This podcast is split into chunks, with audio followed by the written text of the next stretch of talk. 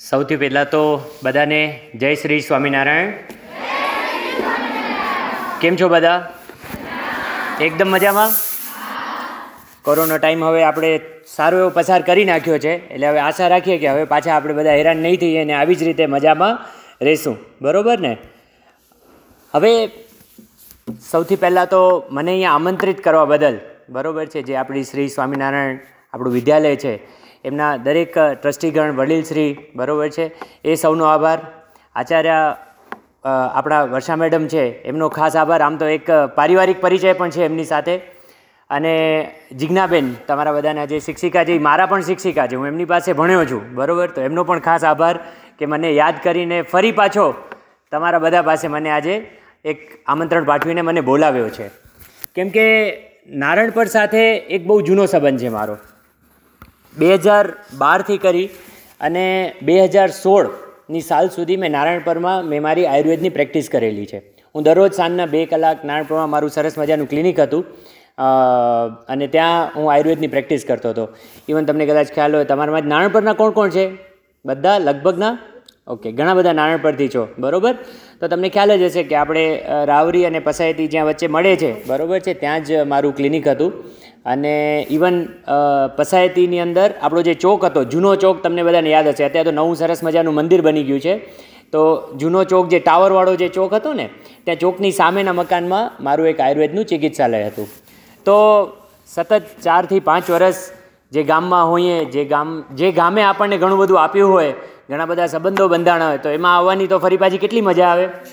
અને એમાંય કોરોનાનો સમય હોય આપણે બહુ બહાર ન નીકળ્યા હોઈએ લગભગ બે વર્ષ પછી એ રીતે નારાયણ પર પાછું આવવાનું થયું છે, આવા સરસ મજાના કાર્યક્રમમાં. તો એ બદલ ખરેખર શાળા પરિવારનો હું ખૂબ ખૂબ આભાર, હૃદયથી હું આભાર માનું છું. એટલે તમારે મારો આભાર ના માનવાનો હોય, મેડમ, મારે તમારો આભાર માનવાનો હોય કે તમે મને નારાયણ પર અહીંયા શાળામાં ફરી પાછો બોલાવ્યો. આપણી શાળા સાથેના સંબંધની વાત કરું તો લગભગ હું ત્રીજી વખત આપણી શાળામાં આવી રહ્યો છું. બરોબર? કોરોના ટાઈમથી પહેલાં પણ બે વખત સતત મારે દર વર્ષે આવવાનું થતું અને આપણે બધા સ્વાસ્થ્ય વિશે, બરાબર, કેમ આરોગ્ય સારું રાખી શકીએ આપણે, એ પણ પ્રકૃતિના મદદથી એના વિશે આપણે ચર્ચા કરેલી પણ છે. એટલે એ રીતે પણ શાળા સાથે પણ એક જૂનો સંબંધ જે છે એ ફરી પાછો આ કોરોના પછી તાજો થયો છે. તો એનો એ પણ એક વિશેષ આનંદ છે. મેડમે કીધું છે એટલે હું મારો એક નાનકડો વિશેષ પરિચય તમને આપું છું.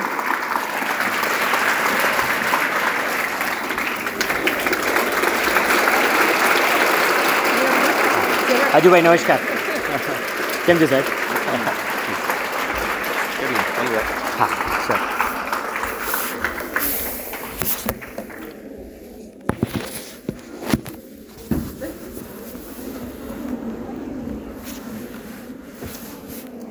તો મેડમે કીધું છે, એટલે હું એક મારો નાનકડો વિશેષ પરિચય આપને આપું છું. મારું નામ છે ડૉક્ટર આલાપ અંતાણી. હું બેઝિકલી ભુજથી છું.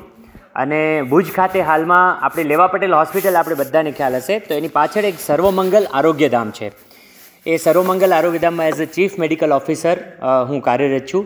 એ સેન્ટરમાં અમે લોકો કુદરતી ઉપચાર, આયુર્વેદ અને યોગ, આ ત્રણ વિષયોને સાથે લઈને લોકોને કઈ રીતના સ્વાસ્થ્ય સારું રાખી શકાય, એમને અલગ અલગ રોગો હોય તો એ રોગમાંથી કઈ રીતના એનો ઉપચાર કરી શકાય, એના માટેનું અમે કાર્ય ત્યાં કરી રહ્યા છીએ. છેલ્લા છ વર્ષથી એટલે બે હજાર સોળ મેં તમને વાત કરી નારાયણ પરથી પછી હું ત્યાં જ અત્યારે કાર્યરત છું. આમ આયુર્વેદનો વિદ્યાર્થી છું, આયુર્વેદનો ડૉક્ટર છું એમ કહી શકીશ. મેં બીએમએસ જે આયુર્વેદની ડિગ્રી હોય એ લીધેલી છે અને છેલ્લા ચૌદ વર્ષથી હું પ્રેક્ટિસ કરું છું આયુર્વેદની. તદુપરાંત અન્ય થોડીક વિશેષ તમને ઓળખાણ આપું તો હું એક મેરેથોન રનર પણ છું. બરાબર? મેરેથોન્સ તમે સાંભળ્યું હશે, બરાબર ને? એમાં દોડવાનું હોય. અને મેરેથોન્સની અંદર બેતાલીસ કિલોમીટર જેટલી અંતર જે છે એ એકસાથે કાપવાનું હોય. તો એવી લગભગ દસ અગિયાર મેરેથોન પણ મેં કરેલી છે. અને અમે ધન્યવાદ. થેન્ક યુ થેન્ક યુ એટલે આ એક વિશેષ એચિવમેન્ટ છે એટલે આપની સાથે શેર કરું છું. તદુપરાંત બે વખત આંતરરાષ્ટ્રીય ક્ષેત્રે પણ, એક વખત સ્વીડન ને એક વખત ન્યૂઝીલેન્ડ. આ આયુર્વેદના જ કે સ્વાસ્થ્યના જ પ્રચાર પ્રસાર માટે પણ જવાનું આમંત્રણ મળેલું છે. તો આ એક, બે વિશેષ સિદ્ધિઓ તમારી સામે મૂકીશ. હવે આપણે મુખ્ય વાત કરીએ. બરોબર? કે આજે આપણે શેના માટે ભેગા થયા છીએ? બરોબર? આપણે આજે અહીંયા આપણે લોકો વચ્ચે વાત થાય છે તો એ શેના માટે વાત થાય છે? બરોબર? આપણે વાત કરી રહ્યા છીએ સ્વાસ્થ્ય માટે. બરાબર? પણ એનાથી પણ પહેલાં હું તમને પૂછું કે તમારામાં અત્યારે કેટલા બધા વિદ્યાર્થીનીઓ છે, વિદ્યાર્થી મિત્રો છે? તો કોઈ કદાચ એન્જિનિયર બનશે, કોઈ સારા શિક્ષક બનશે, કોઈ સારા ડૉક્ટર બનશે, કોઈ આર્ટિસ્ટ બનશે સારા, હમ? કોઈ એક્ટર બનશે સારા? તો બધાની પોતપોતાની અહીંયા કને ઈચ્છાઓ હશે કે હું તો આ બનીશ, મને તો આ બનવું છે, બરાબર? પણ એ બધું બનવા માટેનો સૌથી પહેલો મહત્ત્વનો જો કોઈ જેને કહેવાય ને કે જરૂરિયાત હોય, એ શું છે? સૌથી મહત્ત્વની જરૂરિયાત શું? બરોબર? એક્ઝેક્ટલી ટુ ધ પોઈન્ટ બરોબર? જો આપણું સ્વાસ્થ્ય સારું હશે, તો અને તો જ આપણે જે કાંઈ પણ ઈચ્છીએ છીએ આપણા જીવનમાં એ આપણે પૂરું કરી શકશું. બરોબર? અને એના માટે આપણા શાસ્ત્રોએ સરસ મજાની વાત કરી છે કે ધર્માર્થ કામ મોક્ષાણામ આરોગ્ય મૂલમ ઉત્તમમ એટલે કે આપણા બધાના જીવનના ચાર મુખ્ય ધ્યેય હોય. ધર્મ, અર્થ, કામ અને મોક્ષ. એટલે આપણી ડ્યુટીઝ હોય, આપણે મોટા થઈને આપણો પરિવાર હોય, એને સંભાળવાનું છે, આપણે કોઈ વ્યવસાયમાં જોડાશું, આપણે કોઈ એક વિશેષ ક્ષેત્રમાં આપણે આગળ વધવાની ઈચ્છા ધરાવશું, બરોબર? અત્યારથી શરૂ કરીએ, તમે નવ દ, આઠ, નવ, દસ, અગિયાર, બારના વિદ્યાર્થીઓ છો, તો તમે બારમા પછીનું બહુ લાંબુ ના વિચારીએ, એમ વિચારો કે બારમા પછીમાં કોઈને સારી શાળા આગળની કોલેજીસમાં કોઈ વ્યવસાયના આશરે કોઈ કોર્સની અંદર તમારે દાખલ થવું હશે. તો આ બધા માટે આરોગ્ય જે છે એના મૂળમાં છે. એટલે શાસ્ત્રો આપણને વર્ષોથી કહેતા આવ્યા છે કે તમારા જીવનના દરેક ધ્યેયને તમે પૂર્ણ કરી શકશો, જો તમે આરોગ્યનું તમે સંભાળ રાખશો તો. એટલે આપણે આજે સાથે થયા છીએ અને શાળાએ એક આયોજન કર્યું છે કે આપણે આરોગ્ય સારું રાખવા માટે શું કરી શકાય, બરાબર? હવે આરોગ્ય એના બીજો એનો સમાનાર્થી જેવો શબ્દ છે સ્વાસ્થ્ય, બરાબર? અને જેનું સ્વાસ્થ્ય સારું હોય એને શું કહેવાય? તંદુરસ્ત અથવા સ્વસ્થ બરાબર? અથવા હેલ્ધી સ્વસ્થ કોને કહી શકાય તો પછી? તંદુરસ્ત આપણે કોને કહેશું? તમારામાંથી કોઈ પણ જે જે જે મનમાં આવે એ તમે વાત કરજો બરાબર? સ્વસ્થ કોને કહેશો? આજે તમારે કોઈને કેવું હોય કે આ ભાઈ કે આ બેન હેલ્ધી છે કે સ્વસ્થ છે કઈ રીતના એને તમે કઈ રીતના ઓળખશો સ્વસ્થ વ્યક્તિને?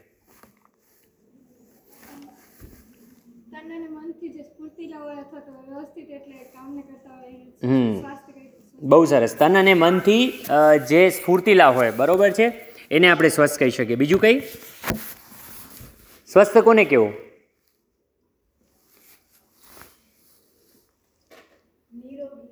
હા, નિરોગી હોય, જેને કોઈ રોગ ન હોય, બરોબર છે? એ સ્વસ્થ કહી શકાય, બરોબર છે? હજી કોઈ?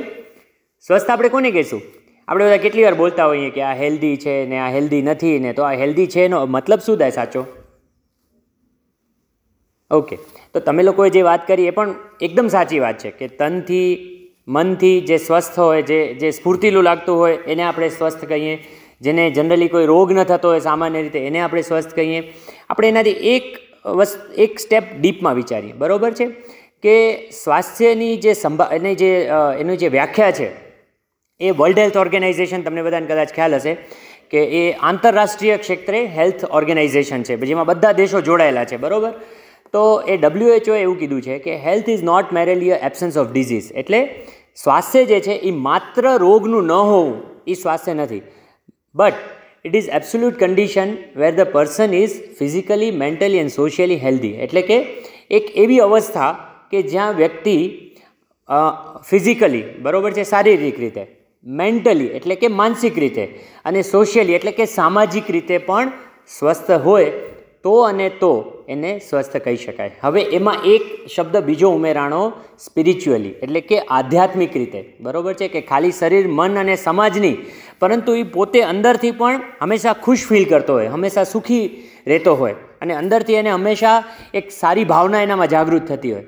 એવો વ્યક્તિ એ સ્વસ્થ કહેવાય. એટલે એક નવો આયામ સ્પિરિચ્યુઅલ કે આધ્યાત્મનો આયામ જે છે એ ભારત દ્વારા વિશ્વને આપવામાં આવ્યો અને વર્લ્ડ હેલ્થ ઓર્ગેનાઇઝેશને એની જે ડેફિનેશન હતી બરોબર, એની વ્યાખ્યા હતી, એનામાં ચોથો શબ્દ ઉમેર્યો સ્પિરિચ્યુઅલ અથવા આધ્યાત્મ. એટલે સાચો સ્વાસ્થ્ય વ્યક્તિ કોને કહી શકાય? કે જે શારીરિક રીતે સ્વસ્થ હોય, બરાબર? એટલે કે શારીરિક રીતે સ્વસ્થ હોવું એટલે એના શરીરનો બાંધો જે છે, એ મજબૂત હોય. અને બીજું, એનું શરીરનું ધારો કે હાઇટ છે, એની સામે વેઇટ એનું જે છે, એ બધું જ એના પ્રમાણમાં હોય. જરૂર નથી કે છ ફૂટનો હોય એ સ્વસ્થ કહેવાય ને ચાર ફૂટનો હોય એ સ્વસ્થ ના કહેવાય. એવું ના હોય કોઈ દિવસ, બરાબર? પણ એ છ ફૂટનો છે તો એ પ્રમાણે એની હાઇટ હોય, એ એ પ્રમાણે એની બોડીનું વેઇટ હોય, એ પ્રમાણે એના હાડકાનું વજન હોય, એ પ્રકારે એની માંસપેશીઓ કાર્યરત હોય, એ ફિઝિકલી ફિટ કહેવાય. ભલે એ ચાર ફૂટનો છે, પણ એ સમાન માત્રામાં જો એના શરીરના બીજા સ્નાયુઓ અને શરીરના બીજા તંત્રો બરોબર છે, તો એ સ્વસ્થ કહેવાય. એટલે આ થયું ફિઝિકલ ફિટ બરોબર? એટલે પહેલી વાત આ સમજવાની કે ફિઝિકલ ફિટ એટલે એવું નહીં કે કોઈ વ્યક્તિ તમે સામે આજે આપણે પિક્ચરોમાં જોતા હોઈએ છીએ બધા એક્ટર્સને ને એક્ટ્રેસને તે તમને સામે કદાચ ફિઝિકલી ફિટ દેખાય, પણ એકચ્યુઅલી ફિઝિકલ ફિટની વ્યાખ્યા નથી, બરોબર? ફિઝિકલ ફિટ હોવું એટલે તમે તમારા શરીરના હાઇટ અને વજનના સરેરાશમાં તમારા આખા શરીરનું ઘડતર બરોબર હોય. તમારી માંસપેશીઓ પણ હોય, ફેટ પણ આપણા શરીરમાં જરૂરી છે, પણ એ મેદ એક પ્રમાણ સુધી જળવાયેલી હોય. તો એક ફિઝિકલ ફિટ. ઉપરાંત બીજો શબ્દ આવ્યો છે, એમાં મેન્ટલી ફિટ. બરોબર છે? મેન્ટલી એટલે કે એને કોઈ પણ પ્રકારનું સ્ટ્રેસ, એન્ઝાયટી, ડિપ્રેશન હંમેશા દુઃખી રહેતો હોય. સામાન્ય રીતે આપણામાં જોવા મળતું હોય ક્યારેક કે હંમેશા દુઃખી રહે, કે હંમેશા એક નેગેટિવ ફીલ આવતી હોય અને હંમેશા એને એમ થાય નકારાત્મક, દુનિયા આમ છે ને દુનિયા તેમ છે ને કોરોના થયું તો આમ ડર લાગી ગયો ને, બરોબર? એ સતત એના મનની અંદર એ પ્રકારના વિકારો જેના રહેતા હોય. બરાબર? એને આપણે ફિટ ના કહી શકીએ. એટલે એ રીતે પણ એ મનથી પણ જે છે એ સ્વસ્થ હોય. એને આપણે કહીએ. ત્રીજું સોશિયલી ફિટ હોવો જોઈએ. સોશિયલી એટલે સામાજિક રીતે.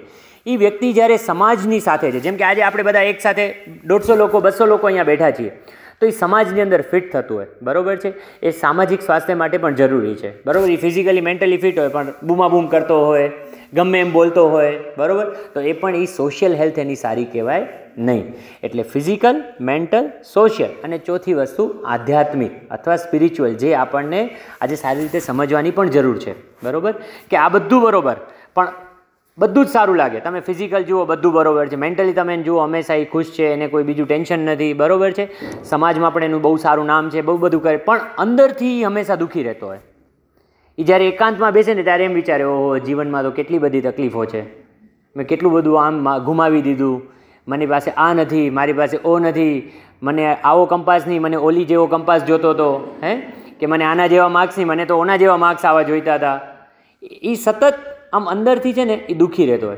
મેં તો ઘણા એવા જોયા છે કે નેવું ટકા લઈ આવ્યા ને તો ત્રાણું ટકાવાળા માટે રોતા હોય. કે મને ત્રણ ટકા ઓછા આવ્યા એનાથી હમ?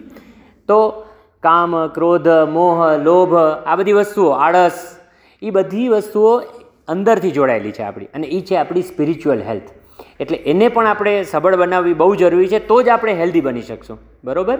એટલે હેલ્થની આ વ્યાખ્યામાં ચોથો પાર્ટ જે છે ને એ બહુ મહત્ત્વનો છે. કારણ કે ઘણા બધા લોકો દુનિયામાં તમને મળશે કે તમને એમ લાગશે, આને તો કાંઈ જ નથી. પણ અંદરથી એ જો પીડાતા, પીડામાં હોય, અંદરથી દુઃખ હોય અથવા અંદરથી એને કંઈક ખૂટતું એવું લાગ્યા કરતું હોય જીવનમાં, તો એ ક્યાંક ને ક્યાંક એ હેલ્ધી નથી. હું તમને મારા સ્વીડનની વાત કરું, હું ત્યાં સાત દિવસ રોકાણો અને ત્યાંના એક યોગના કેન્દ્રની અંદર સાત દિવસ મારા લેક્ચર હતા. લેક્ચરના અંતે મારે બે, ત્રણ જણાને, ચાર જણાને રોજ મળવાનું થતું. તો આપણે એને પૂછીએ, સ્વાભાવિક રીતે બરોબર છે કે તમને આર્થિક રીતે કોઈ તકલીફ? તો કે ના, પૈસા તો મારી પાસે બરોબર છે, મારી પાસે મોટો બંગલો છે, મારી પાસે સરસ ગાડી છે. તો ફેમિલીમાં કાંઈ તકલીફ? તો કે ના, મારા બાળકો બધા સુખી છે, બધું બરોબર છે, બરોબર? પછી ત્રીજું આપણે એને પૂછીએ કે ભાઈ, તમે રોજ કસરત ને બધું કરો છો? તો કે હા, હું તો રેગ્યુલર સવારે જીમ જાઉં છું, કાં દોડવા જાઉં છું, કાં કાંઈક સાયકલિંગ કરું છું, બરોબર? તો બીજી શું તકલીફ હોઈ શકે? તો કે ખબર નહીં સાહેબ, અંદરથી ખબર નહીં, કાંઈક ખૂટતું એવું લાગ્યા રાખે છે. તો જે દેશોની અંદર, હું એમ નથી કહેતો કે દરેક લોકોને એવું હોય વિદેશોની અંદર, પણ જે દેશોની અંદર આધ્યાત્મની સમજ નથી ને, એમાં આ સ્પિરિચ્યુઅલ હેલ્થ જે છે ને, એ બગડેલી હોય. એટલે આપણને ત્યાં જે નવાઈ લાગે કે આને દવા શું આપવી, આને સલાહ શું આપવી? થયું કાંઈ નથી, પણ છતાં એ પોતાને રોગી માને છે. થયું કાંઈ નથી છતાં એને એમ લાગે છે કે લાઈફમાં કાંઈક ખૂટે છે. તો એ હંમેશા એ બીમાર જ રહેતો હોય. બરોબર? એને કહેવાય આધ્યાત્મિક બીમારી? તો એવા આધ્યાત્મને પણ આપણે આપણા હેલ્થમાં એન્ટર કરવું પડશે. અને ત્યાં જ આજે આપણું બીજું જે લેક્ચર છે, મંદાબેન જે લેશે, યોગની વાત કરશે, તો ત્યાં તમને એના વિશે વધારે ચર્ચા કરશે. તો આ આપણે સમજ્યા કે હેલ્ધી કોને કહેવાય, બરોબર? તો હવે ત્રીજો પ્રશ્ન આપણને એ આવે કે હેલ્ધી રહેવા માટે અથવા સ્વસ્થ રહેવા માટે શું કરવું જોઈએ? અચ્છા, એના પહેલાં હું તમને કહી દઉં કે આ હેલ્થની ઓપ્ટિમમ લેવલ છે, બરોબર? જેમ કે સો ટકા આપણે પરિણામમાં લખીએ ને, સો ટકા એ ઓપ્ટિમમ લેવલ એકસો એક ટકા કોઈને ના આવે. બરાબર આવે તો કંઈક ગોટાળો હોય ચેક કરવાવાળાનો કે આને એકસો એક કેમ આવે? સોમાંથી એકસો એક માર્ક કેમ આવે? બરોબર? એટલે એ ઓપ્ટિમમ લેવલ છે. હવે આપણા બધાનો પ્રયત્ન હંમેશા શું હોય કે આપણે ત્યાં સુધી પહોંચીએ. આપણે ભલે સિત્તેર ટકા આવે સાઠ ટકા કરતાં સારા છે. નેવું ટકાએ પહોંચીએ એંસી ટકા કરતાં સારા છે. એવી જ રીતે હેલ્થમાં પણ આ જ હોય કે આ એક આપણો ગોલ છે કે આપણે ફિઝિકલી મેન્ટલી સોશિયલી અને સ્પિરિચ્યુઅલી હેલ્ધી બનવાની કોશિશ કરતા રહીએ. પણ એનો સતત પ્રયત્ન કરતા રહીએ તો આપણે એ હેલ્થની ઓપ્ટિમમ લેવલની નજીક પહોંચી શકીએ. બરાબર? એટલે આપણે એ વસ્તુની પણ સમજ મેળવવાની છે કે આપણે સતત સ્વાસ્થ્ય રહેવા માટે અને ત્યાં પહોંચવા સુધીનો પ્રયત્ન હંમેશા આપણે કરતા રહેવું જોઈએ. હવે પ્રયત્ન કરતા રહેવું જોઈએ એટલે શું? એ સમજવાની કોશિશ કરીએ. બરાબર? તમને જ પૂછીશ પહેલો પ્રશ્ન કે હેલ્ધી રહેવું છે કોઈને બરાબર છે? તો એ કઈ રીતના રહી શકે હેલ્ધી.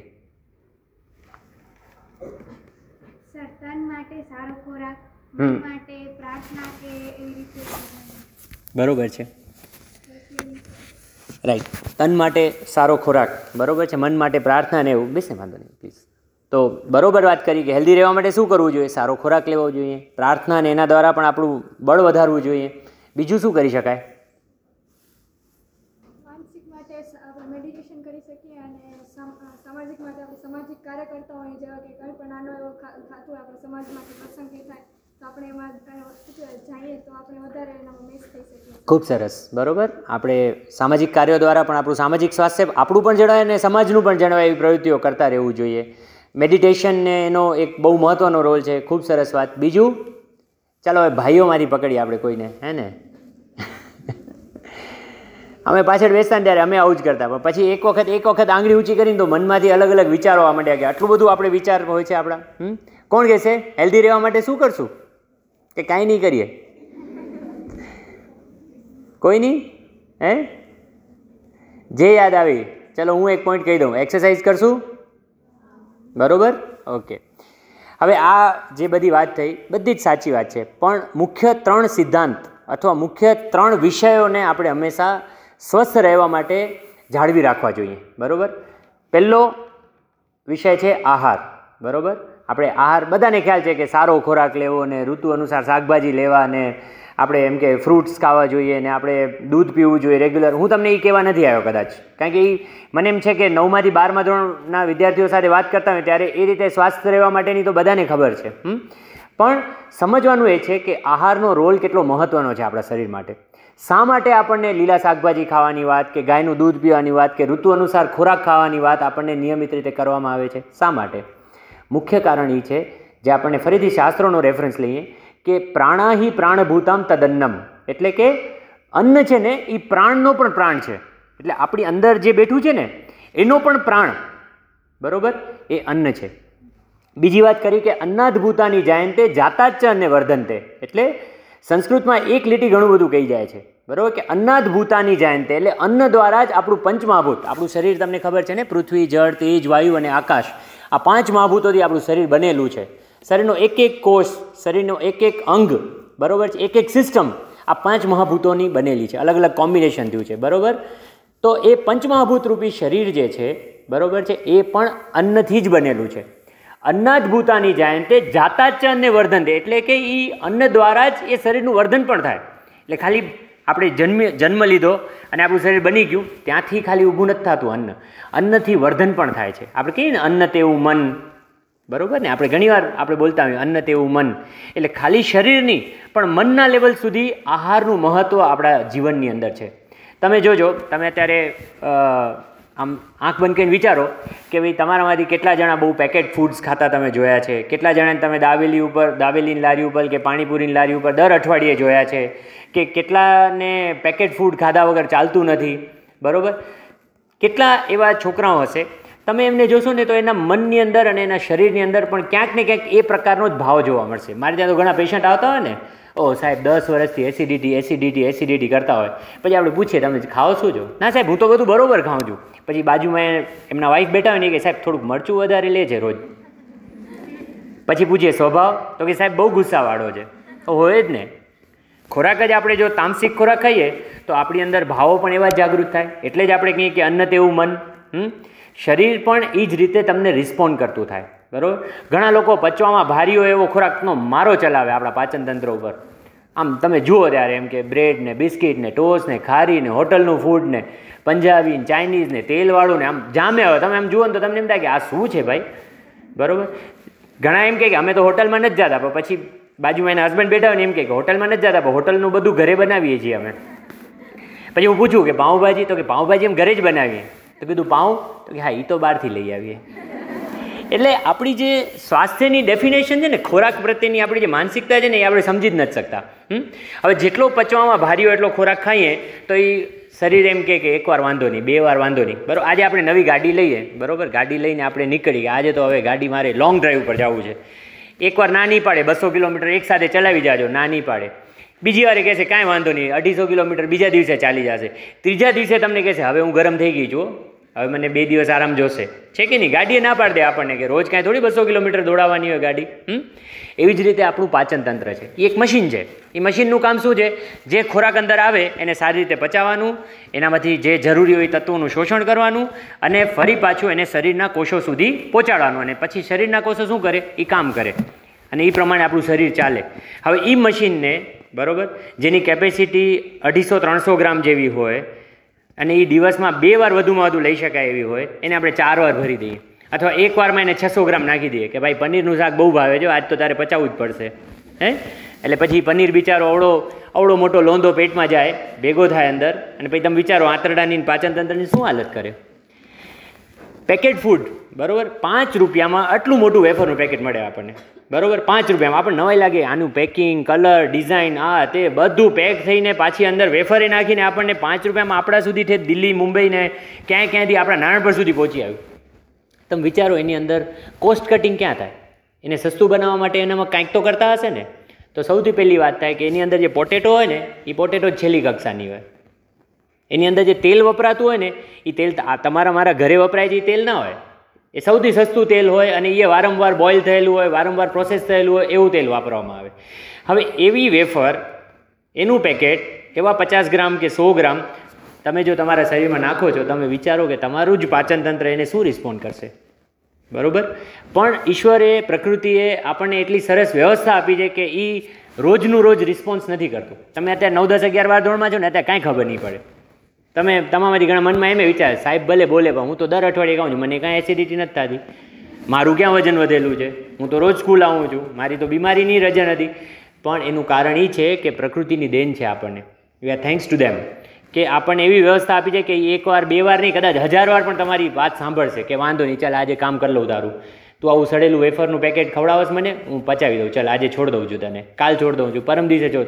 પણ એ વ્યક્તિ જ્યારે પચીસ વર્ષનો, અઠ્યાવીસ વર્ષનો, ત્રીસ વર્ષનો, કદાચ પિસ્તાલીસ વર્ષનો થાય ને, ત્યારે એક ઝાટકે, એક ઓચિંતો એવો રોગ ઊભો થઈ જાય ને, કે ત્યારે એને નવાઈ લાગે કે આ કેમ થયું ઓચિંતું? પણ એ ઓચિંતું નથી હોતું. એ ધીમી પ્રક્રિયાથી ધીમે ધીમે પાચન તંત્રને આપણે જે બગાડ્યું છે ને, એને કારણે એને આંતરડામાં ચાંદા પડી શકે છે, એને કારણે એના પેટમાં ચાંદા પડી શકે છે, બરોબર? એને કારણે એને અપચો, એને કારણે એને કબજિયાત થઈ જાય છે, એને કારણે એને એસિડિટીની તકલીફ લાંબી ચાલે છે, એને કારણે એને પેટ હંમેશા ભારી ભારી લાગે છે. તો આ બધા જ કારણોને આપણે પરિણામ આવે ને ત્યારે યાદ કરવાની કોશિશ કરીએ. પછી આપણી પાસે આવે, ડૉક્ટર તરીકે આપણે બેઠા હોય તો આપણે એમને પૂછીએ તો કે દસ વર્ષથી આમ કરું છું, પાંચ વર્ષથી આમ કરું છું, એટલે ખોરાક જે છે ને, એ આ રીતે આપણા શરીરની અંદર કાર્યરત છે. એટલે તમે એનું, હું તમને એમ નથી કહેતો કે તમે ક્યારે પણ પેકેટ ફૂડ ના ખાઓ, બરોબર? મારી એવી કોઈ વાત નથી, તમે ક્યારે હોટલમાં ના જાઓ. કારણ કે આજના યુગના પરિક્ષેપમાં આ વાત કરવી છે ને, કોઈ રીતે એથિકલ નથી, બરોબર છે? આપણે એવા બનવાની જરૂર નથી, પણ દરેકનું પ્રમાણ નિશ્ચિત કરવું જરૂરી છે. તમે વીસ દિવસે એકવાર કંઈક બહારનું ખાઈ લો છો, તો એ એ કોઈ બહુ મોટો ગુનો નથી. ન ખાઓ તો સારામાં સારું. મેં તમને કીધું ને, સો ટકા મળે. પણ ખાઈએ છીએ તો દસ ટકા ઓછા થશે, પણ નેવું ટકાએ તો ઉપસું. પણ જો અઠવાડિયે બહારની કોઈ પણ વાનગી કોઈને કોઈ રીતે, ક્યારેક મીઠાઈ આવી ગઈ, ક્યારેક પેકેટ ફૂડના સ્વરૂપે આવી, ક્યારેક લારીના સ્વરૂપે આવી, ક્યારેક હોટલના સ્વરૂપે આવી, ક્યારેક બારે કોઈના પ્રસંગમાં જમવા ગયા હતા તો આવી, અને એ સતત ચાલુ રહેશે તો ચોક્કસથી આપણને તકલીફ કરશે. એટલે આહારને તમે આ રીતે સમજો. બરોબર? બાકી આહાર કેવો લેવો એ મારે નવમાંથી બારમા ધોરણના છોકરાને સમજાવવાનું જ ના હોય. બરોબર? તમે બધા એ બાબતમાં વધારે સમજદાર છો. પણ તકલીફ ક્યાં આવે છે? કે આપણને એ ખબર નથી કે લેવાથી આપણને કઈ રીતના નુકસાન થાય છે. તો એને આપણે સમજવાની જરૂર છે. એટલે જ આહાર જે છે ને, એ આપણા જીવનનો પાયો છે એ સમજી લેજો.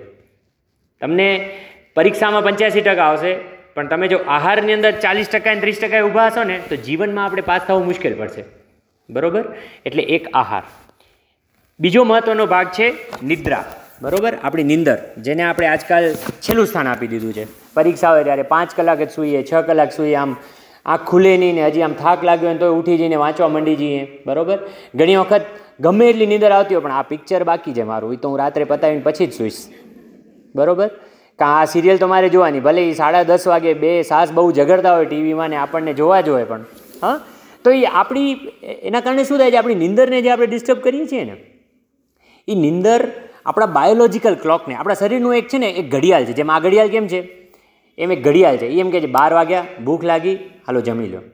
બરાબર? સવાર પડી, તમારું મળ શરીરનું તમે જે ખોરાક પચાવેલો છે, હવે મળ બન્યું છે, તો ચલો એને બારે કાઢી નાખો. બરાબર?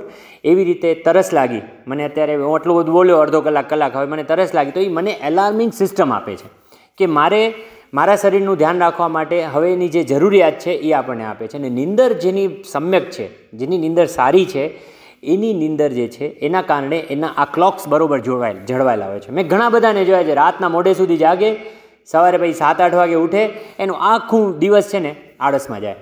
એને ટાઈમ ઉપર ભૂખ ન લાગે, એને ટાઈમ ઉપર પછી તરસ ન લાગે, એને કાંઈ ખબર ના પડે શું કરવાનું છે, આખા દિવસમાં ને કંટાળેલો રહે માણસ. કારણ એકમાત્ર રાતના મોડો સૂતો છે, સવારના મોડો ઉઠે છે. બરોબર? એટલે નિદ્રા માટે બહુ સરસ વાત કરી છે કે નિદ્રાયતમ સુખમ દુઃખમ, પુષ્ટિમ કાર્શ બલ અબલમ વૃષ્તા ક્લિપ્તા જ્ઞાનમ અજ્ઞાનમ જીવિતમ ન ચ.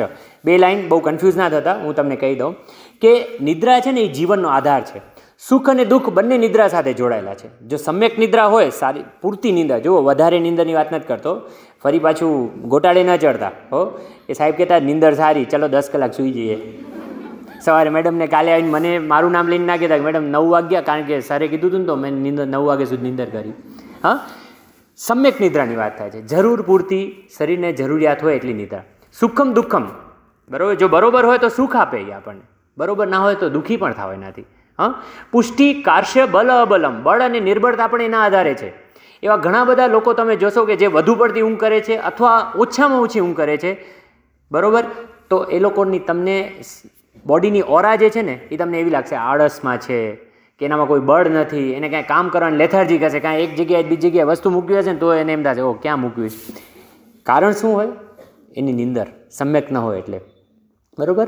જ્ઞાનમ અજ્ઞાનમ. ઇવન જ્ઞાન અને અજ્ઞાન, તમે બધા વિદ્યાર્થીઓ છો. તમારે બધાએ પરીક્ષાઓ આપવાની છે, રોજ ભણવાનું છે, નિયમિત રીતે જ્ઞાન મેળવવાનું છે. તો એ જ્ઞાન મેળવવા માટે પણ સમ્યક નિદ્રા જરૂરી છે. તમે તમારી નિંદર કાપીને વાંચવા બેસશો ને બરોબર?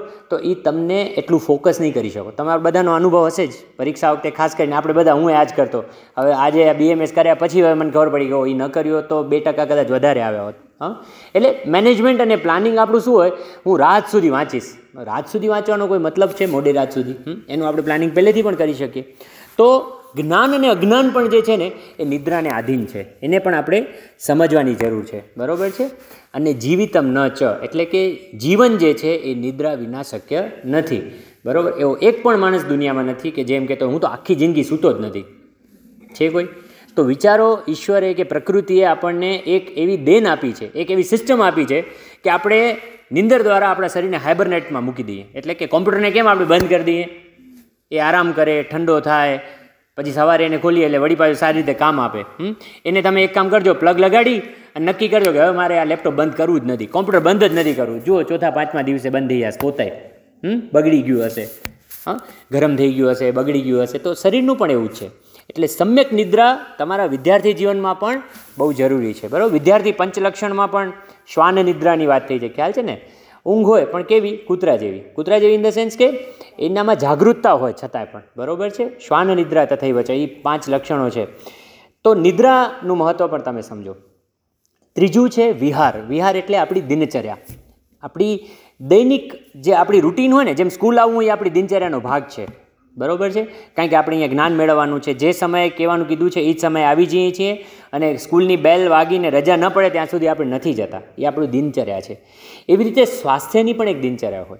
સવારે વહેલા ઉઠીએ. તમારી પાસે જે પ્રકારનો સમય છે એ પ્રમાણે તમે યોગ, સૂર્ય નમસ્કાર, વિવિધ પ્રકારના આસનો, બરાબર છે? પ્રાણાયામ, એના દ્વારા તમે એનર્જાઇઝ કરો તમારા શરીરને. એનાથી પણ પહેલાં તમે સવારે ઉઠીને એકાદ ગ્લાસ નવસેકું ગરમ પાણી તમે પીવાનું રાખો. જેથી તમારું પાચન તંત્ર જે છે ને, એ સવારમાં એ આમ ચાર્જ થઈ જાય. ભૂખ સારી લાગે એનાથી? સવારના હળવો નાસ્તો કરીને જ હંમેશા શાળાએ આવો. જેથી તમે શાળાએ જ્યારે બેસો ને ત્યારે તમને ભૂખ વધારે હોય તો તકલીફ ન થાય. તો આ બધી જ જે મેટર્સ છે, એ પણ તમારે જાળવીને જોવી જોઈએ. ચલો જોઈએ મળીએ તો વિહાર અથવા આપણી જે દિનચર્યા છે ને, એની અંદર એક બહુ મહત્ત્વનો પાયો છે વ્યાયામનો પણ, બરાબર?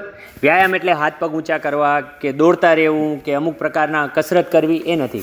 વ્યાયામની જે ડેફિનેશન જે છે, બરાબર? હું તમને દરેક વખતે, હું તમને શા માટે સંસ્કૃત તરફ કે શાસ્ત્ર તરફ લઈ જાઉં છું? કારણ કે શાસ્ત્ર દ્વારા આપણે એ શબ્દનો જે ખરેખર અર્થ છે ને એ ખબર પડે? વિશિષ્ટ આયાસ જનકમ કર્મ વ્યાયામ સંગીતમ. વિશિષ્ટ આયાસજનકમ. એટલે કે એવા પ્રકારના આયામ સોરી વિશિષ્ટ આયામજનકમ. એટલે કે એવા પ્રકારના આયામ બોડીને તમે એ રીતે તમે મૂવમેન્ટ્સ આપો, બરાબર, કે જે તમને થકાન ઉત્પન્ન કરી શકે. અને એના દ્વારા શું થાય એનો ફાયદો? તો વ્યાયામમ સ્થૈર્યકરણમ શ્રેષ્ઠમ. એટલે કે એ આપણા શરીરને ને મનને સ્થિરતા આપે છે. અને સ્થિર હોવું બહુ જરૂરી છે. અત્યારે હું બોલું છું, તમે સ્થિર હશો તો જ મારા શબ્દોને કેચ કરીને તમારા મનની અંદર ઉતારી શકશો. નકર હવે પૂરું થાય તો સારું. હવે કાલે શું કરીશ? ઘરે જઈને શું કરું? ભૂખ લાગી છે. આ બધા વિષયો ચાલતા હોય. પણ સ્થિર વ્યક્તિ હોય શું હોય? બરાબર? કે એનું ફોકસ હોય કે જ્યાં હું છું, ત્યાં હું રહું. તો એ સ્થિરતા માટે પણ તમને વ્યાયામ જરૂરી છે. બરાબર છે? યોગ વિશે બેન તમને વધારે વાત કરશે, એટલે યોગ વિશે મારે તમને વધારે ચર્ચા ના કરવાની હોય, પણ યોગ દ્વારા તમે તમારા શરીર અને મન બંનેને સાથે જોડી શકો યુનાઇટ કરી શકો તમે. અને એના દ્વારા આજે ઘણી બધી વસ્તુઓ જે છે એ પોઝિટિવલી આગળ વધી શકે. બરાબર? એટલે વિહારની અંદર સમયસરનું ભોજન લેવું, બરાબર છે? સમયસરનો વ્યાયામ, તમારી પાસે જેટલો સમય એ પ્રકારનો વ્યાયામ, સમયસરની નીંદર લેવી, બરાબર છે? દિવસમાં એક કલાક કોઈ એવી પ્રોડક્ટિવ પ્રવૃત્તિ માટે આપવી. આપણું જે રૂટીન એજ્યુકેશન છે એ ચાલતું રહેશે. એના સિવાય આપણને કાંઈ આવડે છે? હું દોડવા જાઉં છું જેમ કે. સવારે ઉઠીને પહેલું કામ શું કરવાનું? તો કે છ કિલોમીટર, દસ કિલોમીટર દોડી આવવાનું. તો એવી રીતે આપણે શું કરી શકીએ? આપણી કોઈ મનગમતી કોઈ આર્ટ્સમાં હોય, કોઈ ડાન્સિંગ જેવું, એટલે કોઈ પણ એક ફોર્મ કોઈને કાંઈ બનાવતા નવું આવડતું હોય, કોઈને સારું સ્ટીચ કરતા આવડતું હોય, તો કોઈ એક પ્રવૃત્તિમાં તમારા મનને તમે દિનચર્યાના ભાગ તરીકે તમે લો. તો શું થશે કે તમારું મન જે છે, શરીર જે છે, એ કંઈક નવું શીખવાની એક પ્રવૃત્તિ તમારામાં આવશે. અને એ પણ આપણા દિનચર્યાનો ભાગ હોવો જોઈએ. એવું નહીં કે હવે રવિવારે આ કરું છું. અડધો કલાક છે તો રોજ અડધો કલાક એના માટે ફાળવું. બરાબર? તો વિહાર એ એનામાં બીજા ઘણા બધા વિષયો છે. આપણો સમય થઈ ગયો છે એટલે બહુ લાંબુ નહીં કરવું એનામાં, પણ જેમ કે એમાં એક આખી દિનચર્યા આયુર્વેદમાં આપેલી છે. બરાબર છે કે જેમ મેં તમને કીધું નિયમિત ગરમ પાણી પીવું, વ્યાયામ કરવું, એક નસ્ય નામની ચિકિત્સા છે કે દરરોજ નાકમાં એક અણુ તેલ કરીને ઓઇલ છે. એના બેથી ત્રણ ડ્રોપ્સ આપણે જો નિયમિત આપણે નાકમાં નાખતા રહીએ, નસ્ય નામની ચિકિત્સા કરતા રહીએ, તો એ આપણા શરીરના શ્વાસનતંત્રને ડિટોક્સ કરતું જાય. બરાબર? અઠવાડિયા કે દસ દિવસે એકવાર તમે તલના તેલથી તમારા શરીરે માલિશ કરો. બરાબર? એ તમારા શરીરના માંસપેશીઓને સ્નાયુઓને બળ આપશે. રોજ કહેવાનું કીધું છે, રોજ ન થાય તો કંઈ વાંધો નહીં. અઠવાડિયે એકવાર કરીએ. બરાબર? ફરીથી નેવું ટકાએ ન પહોંચીએ, સિત્તેર ટકા લઈએ. અઠવાડિયે એકવાર પોતે જ શરીરે જસ્ટ તલનું તેલ, બીજું કાંઈ નથી કરવાનું. લઈને માલિશ કરી ન શકે ગરમ પાણીથી નાહી લો. તો તમારા શરીરનું બ્લડ સર્ક્યુલેશન વધશે, માંસપેશીઓને બળ મળશે. બરોબર છે? આ બધા જ નાના નાના પહેલુઓને આપણે દિનચર્યામાં સમાવે છે. એવી રીતે ઋતુચર્યા છે કે ઋતુ અનુસારનું જીવન. એમાં ઋતુ અનુસારનો આહાર એ આપણે કેળવવો જોઈએ. તો જ આપણે સ્વસ્થ રહી શકીએ. તો આમ આહાર, નિદ્રા અને વિહાર આ ત્રણ મુખ્ય સિદ્ધાંતો છે અને એ સિદ્ધાંતોની નીચે ઘણી બધી વાતો છે આ પ્રકારની. જેનું જો આપણે ધ્યાનમાં રાખશું તો વિદ્યાર્થી કાળની અંદરથી જ આપણું સ્વાસ્થ્ય સારું રહેશે અને એના દ્વારા જ્યારે આપણે આગળ ઉપર જે કાંઈ પણ આપણે આપણા સપના જોવા માટેની ગતિ જે છે આપણી એ વધી જશે. બરોબર છે? તો આ ખાસ ધ્યાનમાં તમારે રાખવાનું છે. હવે લગભગ અડધો એક કલાક જેવો સમય થઈ ગયો છે. અને સાયન્સ એમ કહે છે કે અડધો કલાકથી વધુ પછી છે ને ઉપરથી જ જાય, ગમે એટલું સારું હોય, હે ને? તો આપણે અહીંયા જ સ્ટોપ કરીએ. તમને કોઈ પ્રશ્ન હોય, કોઈ રોગ વિશે નહીં, આજે આપણે સ્વાસ્થ્યની વાત કરવા આવ્યા છીએ. તો સ્વાસ્થ્ય વિશે તમને કોઈ પ્રશ્ન હોય તો તમે મને આ પ્લેટફોર્મથી પૂછી શકો છો ચોક્કસ.